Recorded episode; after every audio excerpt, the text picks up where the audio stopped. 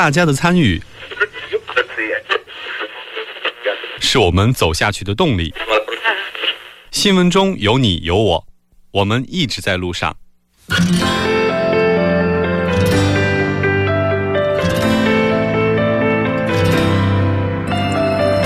参与我们的节目，您可以通过手机短信的方式发送短信到井号幺零幺三，每条短信会收取五十韩元的通信费用，或者可以进入我们官方网站三 w 点 tbs 点 s o u r 点 kr 进行留言，我们期待大家的参与。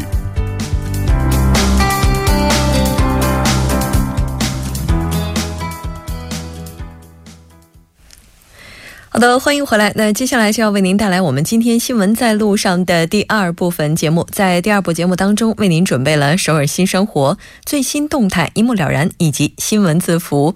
稍后是广告时间，广告过后马上回来。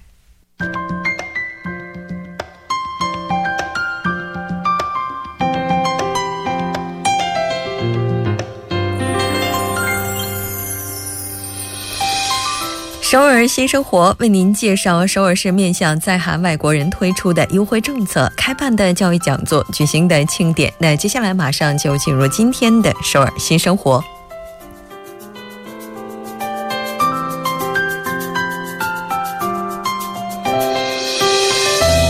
来看一下今天的第一条消息：双语教学项目现在开始招收学员了。我们来看一下具体的日程安排。从六月份的第二周开始进行，每周都有。上午呢是婴幼儿班，那招募的学员是零到三岁的孩子。那是在周一以及周二，从上午十点开始进行到十二点。下午呢是学龄前班，那这个招募的孩子年龄是在四岁到七岁之间。具体的时间是从周三是在周三以及周五，从下午四点开始进行到下午的六点。地点是在马浦区多文化家庭支援中心讲堂。那家里边有符合相关年龄的小朋友的话，父母们可要抓紧时间了。当然，在这里要提醒您的是，准父母也是可以参加的。那这次活动的主要内容就是提供可以说父母国家母语的环境以及相关的一些项目体验，自然而然的让孩子习得父母国家的语言。如果您对这次活动感兴趣，也可以拨打电话零。二三幺四二五零二六零二三幺四二五零二六进行更加详细的咨询。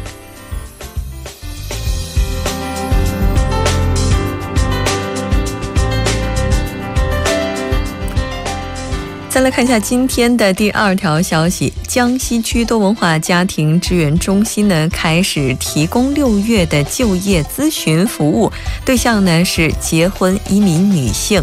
那这次一共会招募四名。这次活动的内容呢是为结婚移民女性提供一对一的服务。那也希望能够为广大希望就业的朋友提供更多的就业机会。当然，也希望您能够积极的报名参与。时间呢是。在六月二十二号星期四，从下午两点开始进行到下午四点，主要的内容就是跟江西女性人力开发中心相关的一些就业内容。如果您还有其他的一些疑问，也可以拨打电话零二二六零六三零二零三七零二二六零六二零三七进行更加详细的咨询。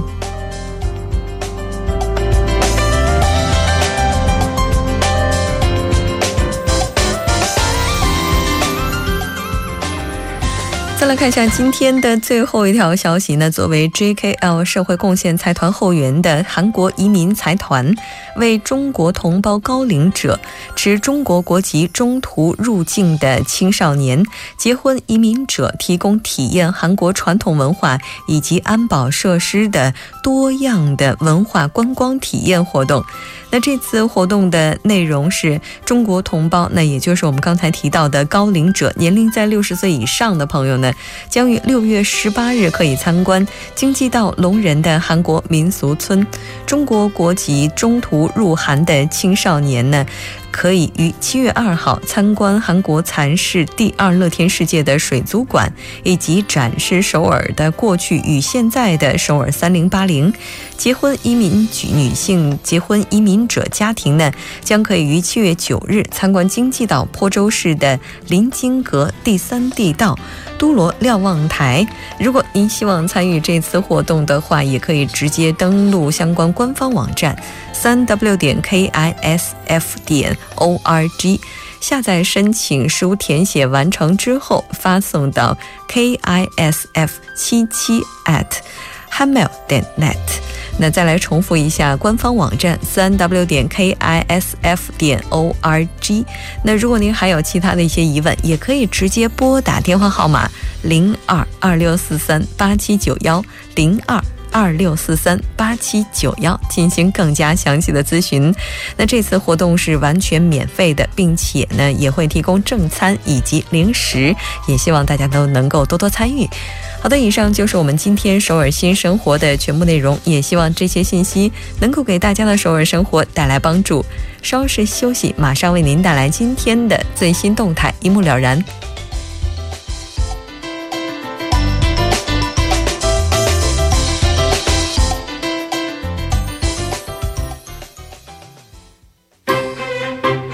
新闻中有你有我，我们一直在路上。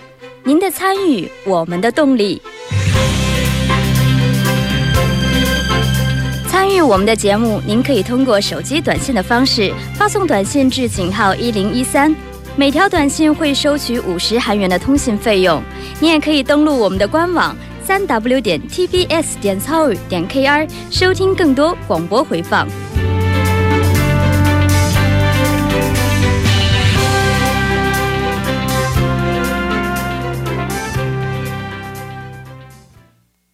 最新动态一目了然。接下来，我们将通过嘉宾的独特视角来了解最新动态。今天我们请到的嘉宾依然是来自首尔大学的助教授董科。董科你好，木真你好，很高兴跟董科一起来了解今天的最新动态。那今天董科为我们带来的最新动态是什么呢？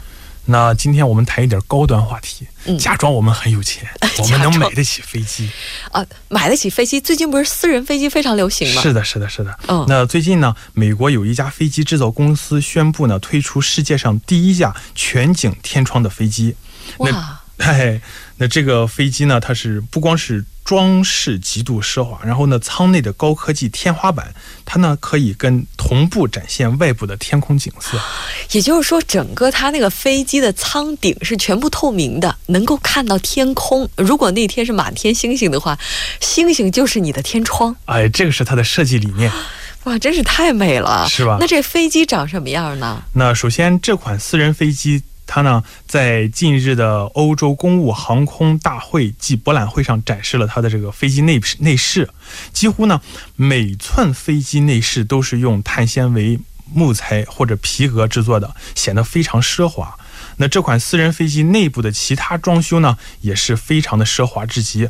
它带有双人床的宽敞房间，然后铺设了木质地板、洗手盆、花洒、厕所等这个设施装备齐全的浴室、独立的餐厅，还可以用高清电视观赏影片。然后呢，有休息室，还有可以自动弹出座椅的吧台等等。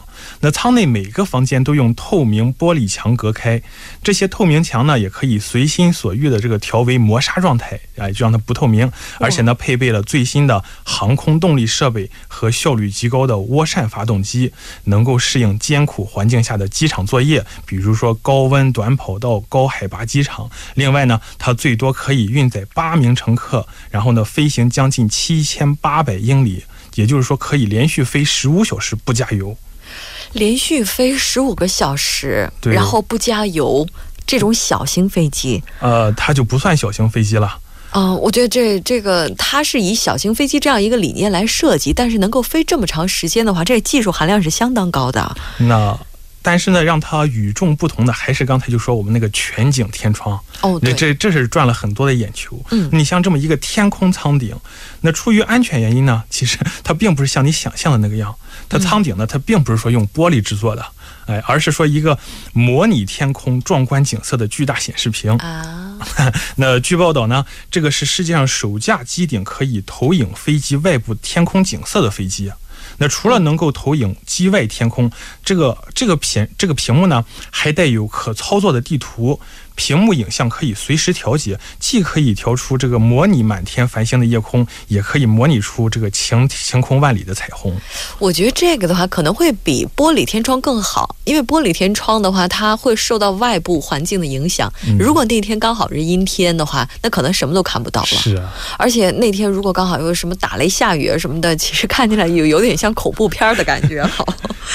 那像这样的飞机的话，这肯定是造价不菲啊。是的，是的。那这架飞机它造价是大约一亿美元，在私人飞机里面，它这也是属于一个比较偏上的价位了。嗯，可能那没有比它更高的了吧？我作为一个资深的有钱人，给你科普这么几个 几个大概的这么一个价格啊。好的。哎，你听听，就是比如说这个某款公务机，它是国际顶级远程喷气式公务机代表机型之一。嗯。那它呢，设计豪华，采光性好。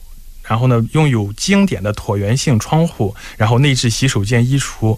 那这个飞机的价格呢，也就是五千万美元。哦，那这个飞机的主人有谁呢？我给你提几个名字：马云、王健林、老虎伍兹。哎，他们都是这个用用的这款五千万的。私人飞机哇，这五千万的飞机有两架的话，就能够买一架这个有天花窗的、有天窗的这个。是的，是的。那所以说，这实际上这个价位就算是偏上的了。不过呢，这个你想贵的话，肯定是上不封顶的，对不对？嗯。那我再给你提供一个例子，就说呢，这个贵也哎。当然，这个贵它也是不在少数的。比如说这个空军一号的话，那它是算是私人飞机吧？呃，这总统专机。哎，不过我们考虑到这个空军一号的这个特殊属性，就是你说这个总统专机，我们就不谈它的价格了。嗯。那说一个别的，那这个沙特阿拉伯的阿尔法利德王子的私人定制飞机，它的总造价是二点四亿英镑。这我听说过这架飞机，据说哈，它那个楼梯那种盘旋梯是金的。而且还是电梯啊！对，在飞机里的楼梯是镀金的，然后呢，不是不是镀金，就是那有包金的，然后电梯是一样圆圆的那种的。哦，所以它这个二点四亿英镑的话，其实也能理解。那你看换成人民币的话，那就是二十四亿人民币了。呃，这不能算。那这个是世界上目前最大的私人飞机啊。嗯。那这架飞机的设计方案呢，它是完全按照王子的设计要求呢，将这架飞机改装成了一座豪华奢华的飞行宫殿。嗯。那改装后的这个飞机内部呢，一共有三层，总建筑面积相当于三个网球场。其中呢，这个有富丽堂皇的螺旋式楼梯和王子私专这个私人专用电梯。嗯，而且呢，除了五套相当豪华的套房之外呢，舱内还能容纳十，还有这个能容纳十个人的音乐厅，地板和墙壁上，哎，都镶有巨大屏幕。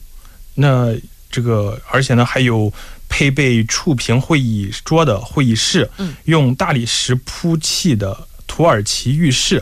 还有用来停放劳斯莱斯的车位，嗯，在飞机里。我刚才还想问呢，就是它既然是是三个网球场大小的话，会不会意味着它里面也是有游泳池的？但又想在天上应该是没有的。但是人家是有土耳其浴室的，那有浴那有土耳其浴室，而且此外呢，考虑到沙特王子的特殊身份，设计方呢还专门为其配备了一个祈祷室。那室内由电脑控制的坐垫呢，始终朝向这个圣城卖家的方向。嗯，那这架定这个定制版的私人飞机呢，这就不能。不说是极尽奢华了，这个不具有可比性，因为毕竟它是属于私人定制类型的，而且全球的话估计也就这么一架，对吧？那像刚才您提到的这种天空舱顶的飞机的话，它跟刚才那五千万的飞机比起来的话，是不是就只多了一个舱顶而已啊？呃，这个具体情况呢，我我也我也不是很知道，我只是这个看到那些大概的参数，对对对，然后他们跟我这么一说，哎呦，还这个。你们私人飞机现在都搞出这种花样来了？哎，那你说为什么？就是因为毕竟它那个舱顶哈又不是透明的，怎么就整出来有投影的这样的一个设备呢？就有什么好处吗？为什么要这么弄呢？你看，像你刚才说的，那可能它比玻璃的要好，是不是？嗯。然后你玻璃的话，如果外面有个刮风下雨，那我呢，我我也有这么一个想法啊。虽然我不坐，不经常坐飞机，但是。我我对这个买飞机很有兴趣 哦，行行行，这个我期待以后坐董科的飞机，我们一起。我觉得呢，这是不是说，就是因为长时间做跨洋飞行的话呢，如果让开着小窗的遮光板，那白天黑夜来回换，这个对身心和这个身体和心理都容易产生影响。嗯，但是如果呢，你要是关着车遮光板的话，那就觉着闷得慌。所以说，你就这样弄一个这么的显这个投影，然后呢，随心所欲，哎，按照自己的生物钟打造一个自己的想要的这个投影天空，哎，它是不是会更舒服一些啊？啊，就是说，它以这种投影的方式，然后在这个空间内自成系统，哎，这不错哎，这个会不会也对人体的生物钟也能够产生比较积极的影响啊？因为有的时候坐飞机时间长了，我们这个人体生物钟也会紊乱。我我是这么想的。到底是科学家呀？我在想的是，就只不过是一下子营造出来一种很浪漫的氛围，会让这个旅程变得更加的有感觉哈。倒没想那么多。那非常感谢今天董科为我们带来的这一期节目，我们下周再见。好的，谢谢木真。稍后我们来关注一下这一时段的路况、交通以及天气信息。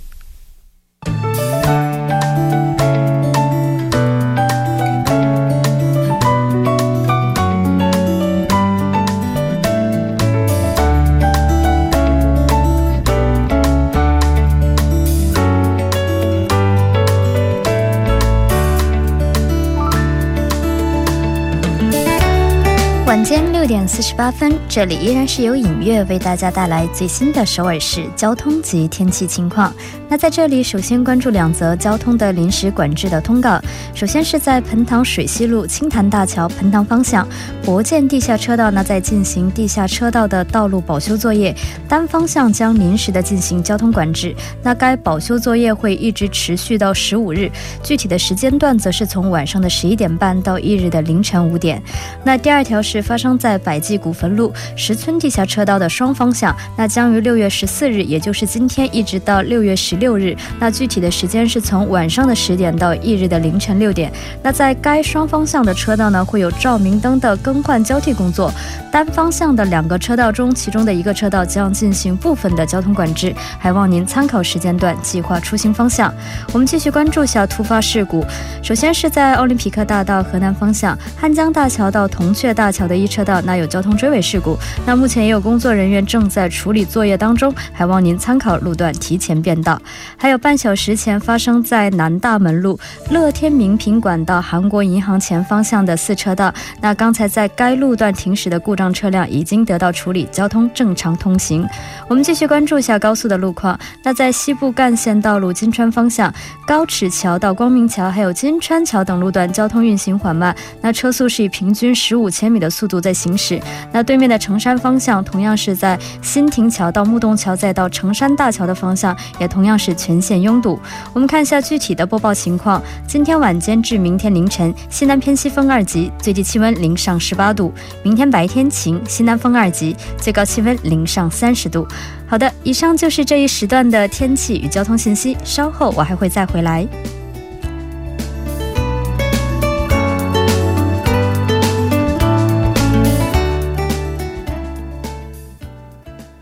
聚焦热门字符，解读新闻背后。接下来，我们就连线特邀记者全小星。小星你好，啊，木真好，各位听众朋友们好，很高兴跟小星一起来了解今天的新闻字符呢。今天小星为我们带来的是什么呢？